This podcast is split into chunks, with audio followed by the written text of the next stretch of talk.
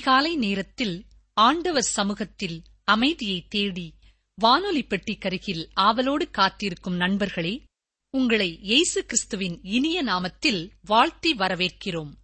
உம்முடைய வசனம் என் கால்களுக்கு தீபமும் என் பாதைக்கு வெளிச்சமுமாயிருக்கிறது. சங்கீதம் நூற்று பத்தொன்பது நூற்று ஐந்து. கிறிஸ்துக்குள் பிரியமான சகோதரனை சகோதரியே இன்றும் இந்த வேத ஆட்சி நிகழ்ச்சி மூலமாக உங்களை சந்திக்க ஆண்டவர் தந்த கிருபைக்காக அவரை துதிக்கிறோம். இன்று ஏசாயா நாற்பத்தி மூன்று நாற்பத்தி நான்காம் அதிகாரங்களை நாம் தியானிக்கப் போகிறோம். ஏசாயா நாற்பத்தி மூன்றாம் அதிகாரத்தில் உள்ள வசனங்கள் தேவன் இஸ்ரவேலை கைவிடவில்லை என்பதை வெளிப்படுத்துகிறது. தேவன் இஸ்ரவேலுக்காக எதிர்காலத்திலே விசேஷித்ததொரு நோக்கத்தை வைத்திருக்கிறார். என்ற ஒரு காரியத்தை மறுப்பது அவசுவாசத்திற்கு சமமாகும். புதிய ஏற்பாட்டிலே பவுல் இந்த விதமானது ஒரு கேள்வியை கேட்பதை ரோமர் பதினோராம் அதிகாரம் முதலாம் வசனத்திலே நாம் வாசிக்கலாம். கவனியுங்கள் தேவன் தம்முடைய ஜனங்களை தள்ளிவிட்டாரோ? இதற்கு பதில் தேவன் தாம் முன்னறிந்து கொண்ட தம்முடைய ஜனங்களை தள்ளிவிடவில்லை என்பதுதான். இது ஒரு சிறந்த பதில் இல்லையா? தேவன் இந்த ஜனங்களை தள்ளிவிடவில்லை. ஏசாயா நாற்பத்தி மூன்றாம் அதிகாரம் முதல் அவசனத்தை பாருங்கள். இப்போதும் யாக்கோபே உன்னை சிருஷ்டித்தவரும் இஸ்ரவேலே உன்னை உருவாக்கினவருமாகிய கர்த்தர் சொல்லுகிறதாவது பயப்படாதே உன்னை மீட்டுக் கொண்டேன் உன்னை பேர் சொல்லி அழைத்தேன்.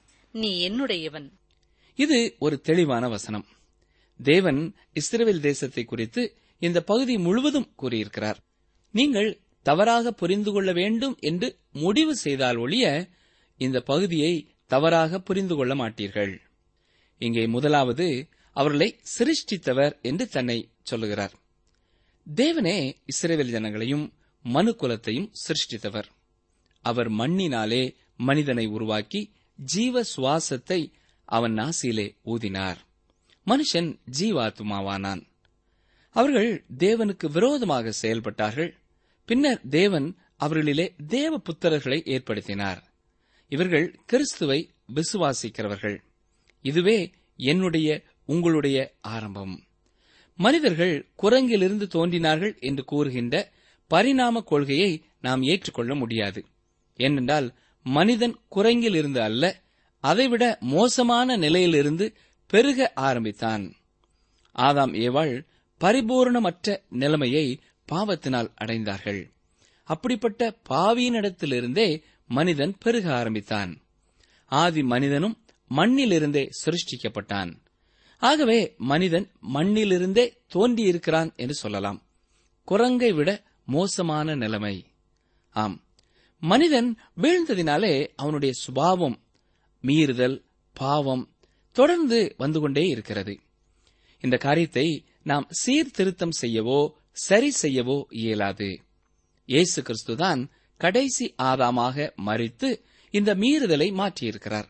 அவரை விசுவாசிக்கும் பொழுது ஆதி முதல் தொடர்ந்து வரும் அந்த பாவ சுபாவம் நீங்கி புதிய சுபாவத்தை நாம் பெற்றுக்கொள்கிறோம். அதேபோல யாக்கோபிலிருந்து தேவன் ஒரு தேசத்தை சிருஷ்டித்தார். யூதர்களை எகிப்திலிருந்து தேவன் தம்முடைய வல்லமையினாலே மீட்டு எடுத்தார். இவர்கள் இஸ்ரவேல் ஜனங்களாக ஆனார்கள். இஸ்ரவேல் என்பதற்கு தேவனுடைய இளவரசன் என்ற அர்த்தமாகும். இவர்கள் சிருஷ்டிப்பினாலும் மீட்பினாலும் தேவனுக்குரியவர்களாயிருக்கிறார்கள். தொடர்ந்து ஏசாயா நாற்பத்தி மூன்றாம் அதிகாரம் இரண்டாம் வசனத்தை பாருங்கள். நீ தண்ணீர்களை கடக்கும் போது நான் உன்னோடு இருப்பேன். நீ ஆறுகளை கடக்கும் போது அவைகள் உன்மேல் புரளுவதில்லை. நீ அக்கினியில் நடக்கும் போது வேகாதிருப்பாய். அக்கினி ஜுவாலை உன் பேரில் பற்றாது. இந்த வசனம் இஸ்ரவேல் தேசத்து மக்களுக்கு மிகவும் பொருந்துகிறதா இருக்கிறது. அவர்கள் எகிப்திலிருந்து புறப்பட்டு வந்தபோது இப்படிப்பட்ட அனுபவங்களை பெற்றார்கள். அவர்கள் சிவந்த சமுத்திரத்தை யோர்தான் நதியை கடந்து வந்தபோது அவைகள் அவர்கள் மேல் புரளவில்லை. அதேபோல தேவனுடைய பிள்ளைகள் யாவருக்கும் இன்றும் இது ஆவிக்குரிய அர்த்தத்தை தருகிறதாய் ஆவிக்குரிய வாழ்க்கையிலே மீட்கிறதாக இருக்கிறது.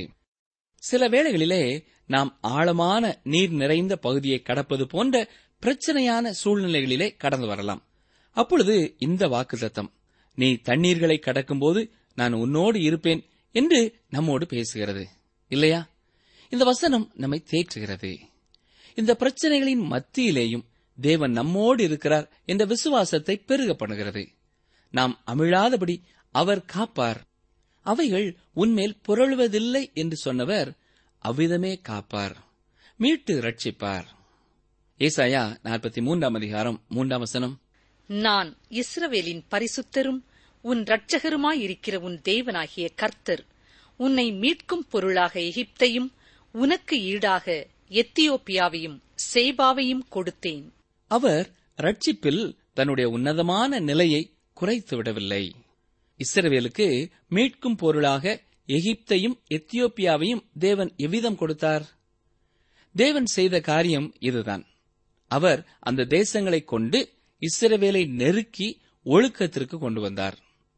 அவர்கள் இவ்வாறு இஸ்ரவேலை நடத்துவதற்கு தேவனை அனுமதி கொடுத்தார். இவ்வாறு அவர்களை மீட்கும் பொருளாக கொடுத்தார். பிறகு இந்த தேசங்களை தேவன் நியாயம் தீர்த்தார் என்றும் பார்க்கிறோம். இப்பொழுது நீதிமொழிகள் இருபத்தி ஓராம் அதிகாரம் பதினெட்டாம் வசனத்தை பாருங்கள். நீதிமானுக்கு பதிலாக துன்மார்க்கனும் செம்மையானவனுக்கு பதிலாக துரோகியும் மீட்கும் பொருளாவார்கள்.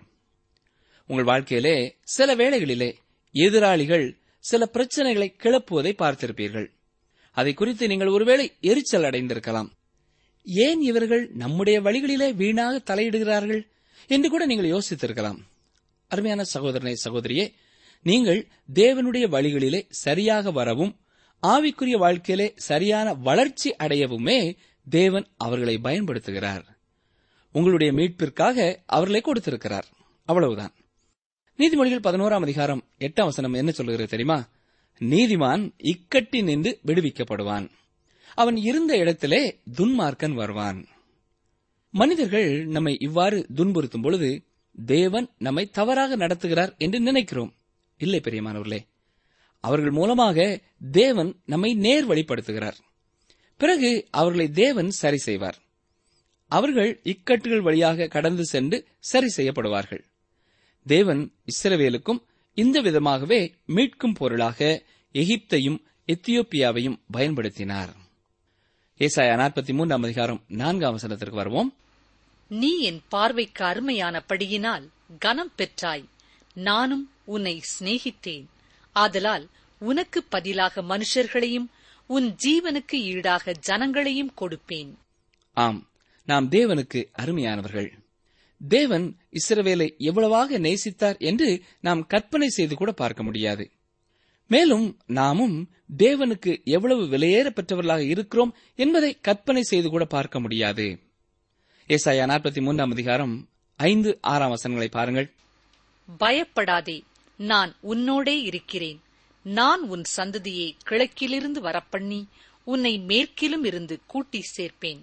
நான் வடக்கை நோக்கி கொடி என்றும் தெற்கை நோக்கி வைத்திராதே என்றும் சொல்லி தூரத்திலிருந்து என் குமாரரையும் பூமியின் கடையாந்திரத்திலிருந்து என் குமாரத்திகளையும் இஸ்ரேல் தேசத்தை மீண்டும் கூட்டிச் சேர்ப்பேன் என்பதை இங்கே தெளிவுபட தேவன் கூறுகிறார். எரேமியா முப்பத்தி ஓராம் அதிகாரம் பத்தாம் வசனத்திலே இதை மீண்டும் உறுதிப்படுத்துகிறார். கவனியங்கள் எரேமியா முப்பத்தி ஒன்று பத்து ஜாதிகளே நீங்கள் கர்த்தருடைய வார்த்தையை கேட்டு தூரத்தில் உள்ள தீவுகளில் அறிவித்து இஸ்ரவேலை சிதறடித்தவர் அதை சேர்த்து கொண்டு ஒரு மெய்ப்பன் தன் மந்தையை காக்கும் வண்ணமாக அதை காப்பார் என்று சொல்லுங்கள். ஜாதிகளே அதாவது உலகத்தில் உள்ளவர்களே கர்த்தருடைய வார்த்தையை கேளுங்கள் என்று தேவன் சொல்கிறார்.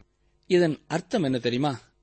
வேதத்தை பரிபூர்ணமாக நம்பாதவர்களே ஆண்டவருடைய வருகை ஆயிர வருட அரசாட்சிக்கு முந்தினது என்று சொல்லுகிறவர்களே அதற்கு பிந்தினது என்று சொல்லுகிறவர்களே கர்த்தருடைய வார்த்தையை கேளுங்கள். நான் இஸ்ரவேலை கைவிட்டு விடுவதாக நினைக்கிறவர்களே கேளுங்கள். நான் அதை திரும்பவும் சேர்ப்பேன் என்று சொல்கிறார். நாம் அவருக்கு செவி சாய்க்க வேண்டும். உலக சூழ்நிலைகள் எப்படி இருந்தாலும் தேவன் இஸ்ரவேலை திரும்பவும் கூட்டிச் சேர்ப்பதாக சொல்கிறார். அதற்கான வார்த்தைகள் இங்கே கொடுக்கப்பட்டுள்ளது. ஏசாயா நாற்பத்தி மூன்றாம் அதிகாரம் பத்தாம் வசனத்தை பாருங்கள். நானே அவர் என்று நீங்கள் உணர்ந்து என்னை அறிந்து விசுவாசிக்கும் படிக்கு நீங்களும் நான் தெரிந்து கொண்ட என் தாசனும் எனக்கு சாட்சிகளாயிருக்கிறீர்கள் என்று கர்த்தர் சொல்லுகிறார் எனக்கு முன் ஏற்பட்ட தேவனில்லை. எனக்கு பின் இருப்பதும் இல்லை. தேவனுக்கு இணையானவர்களோ போட்டியாளர்களோ கிடையாது. அவர் ஒருவரே தேவன். அவர் ஒருவரே இந்த சிறந்த தகுதியை உடையவராய் இருக்கிறார் என்று இங்கே சொல்கிறார். பதினோராம் வசனம். நான் நானே கர்த்தர். என்னை அல்லாமல் இரட்சகர் இல்லை. உலகத்திலே கணக்கில் அடங்கா சமயங்கள் இருக்கின்றன. ஆனால் தேவன் ஒருவரே ரட்சிப்பை உறுதிப்படுத்துகிறார். அவர் ஒருவரே ரட்சிப்பை தர முடியும். மற்றவர்களால் தர முடியாது. ரட்சிப்பை அவர்கள் உறுதிப்பட கூறவும் முடியாது. என்னை அல்லாமல் ரட்சகர் இல்லை என்று கர்த்தர் சொல்கிறார்.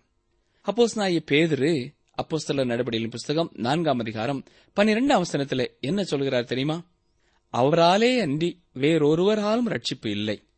நாம் ரட்சிக்கப்படும்படிக்கு வானத்தின் கீழெங்கும் மனுஷர்களுக்குள்ளே அவருடைய நாமமே அல்லாமல் வேறொரு நாமம் கட்டளையிடப்படவும் இல்லை என்று சொல்கிறார்.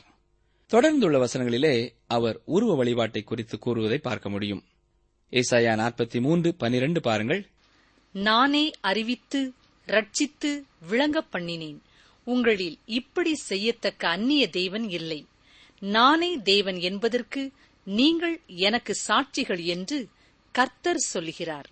அதாவது கர்த்தர் சொல்லுகிறது என்னவென்றால் நீங்கள் விக்கிரகத்தினிடம் போகாதவரை அல்லது என்னை விட்டு வெளியே உங்களை இழுத்துச் செல்கின்ற காரியத்தினிடத்திலே நீங்கள் திரும்பாதவரை நான் உங்களை ஆசீர்வதிக்கவே ஆசீர்வதிப்பேன் என்று சொல்கிறார். ஏசாயா நாற்பத்தி மூன்றாம் அதிகாரம் பதிமூன்றாம் வசனத்தை பாருங்கள். நாள் உண்டாகாததற்கு முன்னும் நானே இருக்கிறேன். என் கைக்கு தப்புவிக்கத்தக்கவன் இல்லை. நான் செய்கிறதை தடுப்பவன் யார்? ஆம் அவரை தடுப்பவன் யாரும் இல்லை பெரியமார்களே. எந்த ஒரு சிருஷ்டியும் தேவனுடைய கரத்திலிருந்து நழுவிவிட முடியாது. அவருடைய பிரசன்னத்தில் நின்று தப்பிவிட முடியாது. ஏசாயா நாற்பத்தி மூன்றாம் அதிகாரம் பதினான்காம் வசனத்தை பாருங்கள். நான் உங்களுக்காக அரண்களெல்லாம் இடிந்து விழவும் கல்தேயர் படவுகளிலிருந்து அலறவும் செய்யத்தக்கவர்களை பாபிலோனுக்கு அனுப்பினேன் என்று உங்கள் மீட்பெரும் இஸ்ரவேலின் பரிசுத்தருமாகிய கர்த்தர் சொல்கிறார் பாபிலோனின் இறுதியான அழிவு இங்கே முன் அறிவிக்கப்படுகிறது. பதினைந்தாம் வசனம். நானே உங்கள் பரிசுத்தராகிய கர்த்தரும் இஸ்ரவேலின் சிருஷ்டிகரும் உங்கள் ராஜாவுமானவர். இஸ்ரவேல் தேவனிடத்தினின்று தப்பிவிட முடியாது. தேவன் அவர்களை சேர்த்து குடியிருக்க பண்ணுவதை தன்னுடைய பொறுப்பாக எடுத்துக்கொண்டார். அவரே அவர்களுடைய ராஜா. இயேசு கிறிஸ்துவனுடைய இறைமையை இந்த வாக்கியம் உறுதிப்படுத்துகிறது. இயேசுவே அவர்களின் ராஜா. இயேசு கிறிஸ்து உலகத்தில் வந்தபொழுது தன்னுடைய பரலோக ராஜ்யத்தின் ராஜாவாக தன்னை பற்றி கூறினார். அப்பொழுது இஸ்ரவேலர் அவரை இம்மானுவேலாகவே அறிவித்தார்கள். ஆனால் தெரிந்து கொள்ளப்பட்ட யூதர்கள் அவரை ராஜாவாக ஏற்றுக்கொண்டு விசுவாசித்தார்கள். நாம் இதற்கு முன்பாக தேவன் இஸ்ரவேலை தன்னுடைய ஜனமாக உரிமை கொண்டாடினதை பார்த்தோம். ஏனென்றால் அவரே அவர்களை சிருஷ்டித்தார். இதனை தொடர்ந்து காட்டு மிருகங்களும் தன்னை கனம் பண்ணும் என்று தேவன் கூறுகிறதை பார்க்கிறோம். வசனம் இருபது பாருங்கள். நான் தெரிந்து கொண்ட என் ஜனத்தின் தாகத்துக்கு வனாந்திரத்திலே தண்ணீர்களையும் அவாந்திர வெளியிலே ஆறுகளையும் உண்டாக்குவதினால் காட்டு மிருகங்களும் வலு சர்ப்பங்களும் கோட்டான் குஞ்சுகளும் என்னை கனம் பண்ணும். தேவனுடைய சிருஷ்டியாகிய மனிதனை விட மிருகங்களே தேவனை குறித்து அதிகம் உணர்வுடையவைகளாக காணப்படுகின்றது என்று சொல்லலாம். மனிதன் பாவத்திலே வீழ்ந்து தேவ மகிமையற்றவனாகி போய்விட்டான். ஏசாயா நாற்பத்தி மூன்று இருபத்தி ஐந்து பாருங்கள். நான் நானே உன் மீறுதல்களை என் நிமித்தமாகவே குலைத்து போடுகிறேன். உன் பாவங்களை நினையாமலும் இருப்பேன். தேவன் நம்மை எவ்வாறு மன்னித்து ஏற்றுக்கொண்டாரோ அதன் அடிப்படையிலேயே இஸ்ரவேலரை மன்னித்து ஏற்றுக்கொள்ள நினைப்பதாக தன் எண்ணத்தை இங்கே அறிவிக்கிறார். ஏசாயா நாற்பத்தி மூன்று இருபத்தி ஏழாம் வசனம் பாருங்கள். உன் ஆதி தகப்பன் பாவம் செய்தான். உனக்கு முன்னின்று பேசுகிறவர்களும் எனக்கு விரோதமாய் துரோகம் பண்ணினார்கள். இது ஆபிரகாமை தெளிவாக குறிக்கிறது. அவருடைய தோல்விகளையும் பாவங்களையும் குறித்து கூட நாம் வேதத்திலே பார்க்கிறோம். தன்னுடைய மனைவியாகிய சாராளை சகோதரி என்று பார்வோனிடம் பொய் சொன்னதை நாம் வேதத்திலே பார்க்கிறோம். மனிதர்கள் குறைவுள்ளவர்களே. ஆனாலும் தேவன் ஆபிரகாமை மன்னித்து ஆபிரகாமை நடத்தி விசுவாசிகளின் தகப்பனாக மாற்றினார். உனக்கு முன்னின்று பேசுகிறவர்கள் என்று இங்கே வசனத்திலே சொல்லப்பட்டிருக்கிறது. இது வேத புஸ்தகத்திலிருந்து நமக்கு விளக்கம் கொடுக்கிறவர்களை குறிக்கிறது. தேவனை பற்றி மக்களுக்கு விளக்கின போதகர்கள் போன்றவர்களும் தவறுகளும் பாவங்களும் உடையவர்களாக காணப்பட்டார்கள் என்று தேவன் கூறுகிறார்.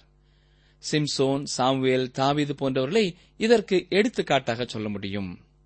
தொடர்ந்து இருபத்தி எட்டாம் வசனத்தை பாருங்கள். ஆகையால் நான் பரிசுத்த ஸ்தலத்தின் தலைவர்களை பரிசுத்த குலைச்சலாக்கி யாக்கோபை சாபத்துக்கும் இஸ்ரவேலை நிந்தனைக்கும் ஒப்புக் கொடுப்பேன். இது இப்போதைய இஸ்ரவேலின் நிலை. அவர்களுக்கு சமாதானம் இல்லை ஏனென்றால் அவர்கள் ஜீவனுள்ள தேவனை விட்டு வெளியே சென்று விட்டார்கள். ஆனால் இதுவே அவருடைய இறுதி நிலை அல்ல என்பதையும் நாம் அறிய வேண்டும். தொடர்ந்து ஏசாயா நாற்பத்தி நான்காம் அதிகாரத்துக்குள்ளே கடந்து செல்கிறோம். இந்த நாற்பத்தி நான்காம் அதிகாரமும் நாற்பத்தி மூன்றாம் அதிகாரத்தின் மைய கருத்தையே தொடர்ந்து சொல்லுகிறது. இந்த அதிகாரம் இருளிலிருந்து வெளிச்சத்தை நோக்கி செல்கிறது. தேவனுடைய ராஜ்யம் ஸ்தாபிக்கப்படுவதையும் பரிசுத்த ஆவியை பற்றிய வாக்குத்தத்தத்தையும் இங்கே நாம் பார்க்கலாம். இந்த பகுதியிலே விக்கிரகங்களுக்கு எதிராக தேவன் கூறும் காரியங்களை பார்க்கிறோம். இங்கே இது மீண்டும் மீண்டும் சொல்லப்படுகிற ஒரு கருத்தாயிருக்கிறது. மனிதனுடைய இருதயம் அநேக வேளைகளிலே தேவனை விட்டு திரும்பி விக்கிரகத்திற்கு நேராக செல்கிறது. தேவனை வைக்க வேண்டிய இடத்திலே வேறொரு காரியத்தை அவன் வைக்கிறவனாயிருக்கிறான். அவன் அதை தொழுது கொள்ள ஆரம்பிக்கிறான். இன்றைய நாட்களிலேயும் நாம் ஒருவேளை ஏதும் ஒரு உருவத்தை உருவாக்கி வழிபடாமல் இருக்கலாம். ஆனால் தேவனை வைக்க வேண்டிய இடத்திலே வேறு எதையாவது நாம் வைத்துக்கொண்டு அதற்கு முக்கியத்துவம் கொடுத்துக் கொண்டிருப்போம் என்றால் நமக்கும் தேவனுக்கும் உள்ள உறவிலே இது இடையூறாக காணப்படுகிறது. அதுதான் நமக்கு விக்கிரகம். இது படிப்பாக அல்லது ஒரு பணமாக அல்லது புகழாக உலக பிரகாரமான மகிழ்ச்சிகளாக போதையாக வியாபாரம் போன்றவையாக இருக்கலாம். இவற்றையெல்லாம் நாம் முக்கிய இடத்திலே வைக்கும் பொழுது நாம் தேவனை விட்டுவிட்டு வேறே தெய்வத்தை வணங்குகிறவர்களாய் போய்விடுகிறோம். ஏசாயா நாற்பத்தி ஆறாம் அதிகாரத்திலே இதை குறித்து அதிகமாகவே நாம் பார்க்க போகிறோம். மேலும் தேவனுக்கும் விக்கிரகத்துக்கும் உள்ள உண்மையான வித்தியாசத்தையும் நாம் அங்கே காண முடியும். இப்பொழுது பாருங்கள் ஏசாயா நாற்பத்தி நான்கு மூன்று. தாகமுள்ளவன் மேல் தண்ணீரையும் வறண்ட நிலத்தின் மேல் ஆறுகளையும் ஊற்றுவேன். உன் சந்ததியின் மேல் என் ஆவியையும் உன் சந்தானத்தின் மேல் என் ஆசீர்வாதத்தையும் ஊற்றுவேன். இந்த அதிகாரத்தின் துவக்கத்திலே தேவன் இஸ்ரவேலை தெரிந்து கொள்ளப்பட்ட ஒன்றாக கூறி அதற்கு உதவி செய்வதாகவும் உறுதியளிக்கிறார். அதனை அடுத்து இந்த மூன்றாம் வசனத்தில் உள்ள முக்கிய தீர்க்க தரிசனத்தை பார்க்கிறோம். இந்த வசனத்திலே பரிசுத்த ஆவியின் ஊற்றுதலை குறித்து வாசிக்கிறோம். இதுவும் யோவேல் இரண்டாம் அதிகாரம் இருபத்தி எட்டு முதல் முப்பத்தி இரண்டு வரையுள்ள வசனங்களிலே கூறப்பட்ட காரியங்களும் தொடர்புடையதாயிருக்கிறது நீங்கள் யோவேலின் இந்த தீர்க்க தரிசனங்களை கவனமாக வாசித்து பார்ப்பீர்களானால் இவைகள் பெந்தே கொஸ்தே நாளிலே நிறைவேறினவை அல்ல என்பதை அறிந்து கொள்ள முடியும். அப்போஸ்தலனாகிய பேதுரு இந்த வசனங்களை எடுத்து கூறிய பொழுது இரண்டு காரியங்களை செய்தார். முதலாவது அவர் சொன்ன காரியம் இதுவே அது என்பதாகும். இந்த அனுபவம் யோவேல் தீர்க்க தரிசனத்தின் நிறைவேறுதல் என்று பேதர் குறிப்பிடவில்லை. எருசலேமில் இருந்த மக்கள் இவர்களை பார்த்து கேலி செய்து கொண்டிருந்தார்கள். ஏனென்றால் சீடர்கள் பல பாஷைகளை பேசிக் கொண்டிருந்தார்கள். அப்பொழுது தேவனுடைய மகத்துவங்களை பேசினார்கள். அவர்கள் மதுவானத்தினாலே நிறைந்திருக்கிறார்கள் என்று பரியாசம் பண்ணினார்கள். ஆனால் அவர்கள் பரிசுத்த ஆவியை குறித்து ஒரு வார்த்தை கூட சொல்லவில்லை. ஆகவே பேதுரு நின்று அவர்களை பார்த்து இது உங்களுக்கு ஆச்சரியமாக இருக்க வேண்டாம். ஏனென்றால் கடைசி நாட்களிலே நடக்கப் போகிறது போல இப்பொழுது நடக்கிறது என்று அர்த்தம்பட கூறினார். சரி இந்த யோவேலின் வார்த்தைகள் பெந்தே கோஸ்தே நாளில் நிறைவேறவில்லை என்பதை எப்படி அறிவோம்? அதற்கு பல காரணங்கள் இருக்கின்றன. முதலாவதாக யோவேல் இரண்டாம் அதிகாரம் முப்பது முப்பத்தி ஒன்றிலே கூறப்பட்டுள்ளது போல வானத்திலும் பூமியிலும் இரத்தம் அக்கினி புகை ஸ்தம்பங்களாகிய அதிசயங்களை காட்டுவேன் என்று சொல்லப்பட்டிருக்கிறது. கர்த்தருடைய பெரிதும் பயங்கரமான நாள் வரும் முன்னே சூரியன் இருளாகவும் சந்திரன் இரத்தமாகவும் மாறும் என்று சொல்லப்பட்டிருக்கிறது. பெந்தை கொஸ்தே நாளிலே இது நடைபெறவில்லை. இது இறுதி நாட்களை குறிக்கிறது. இரண்டாவதாக அப்போஸ்தலர் நடவடிக்கைகளிலே பார்க்கும் பொழுது பரிசுத்த ஆவியானவர் எல்லார் மேலும் ஊற்றப்படவில்லை.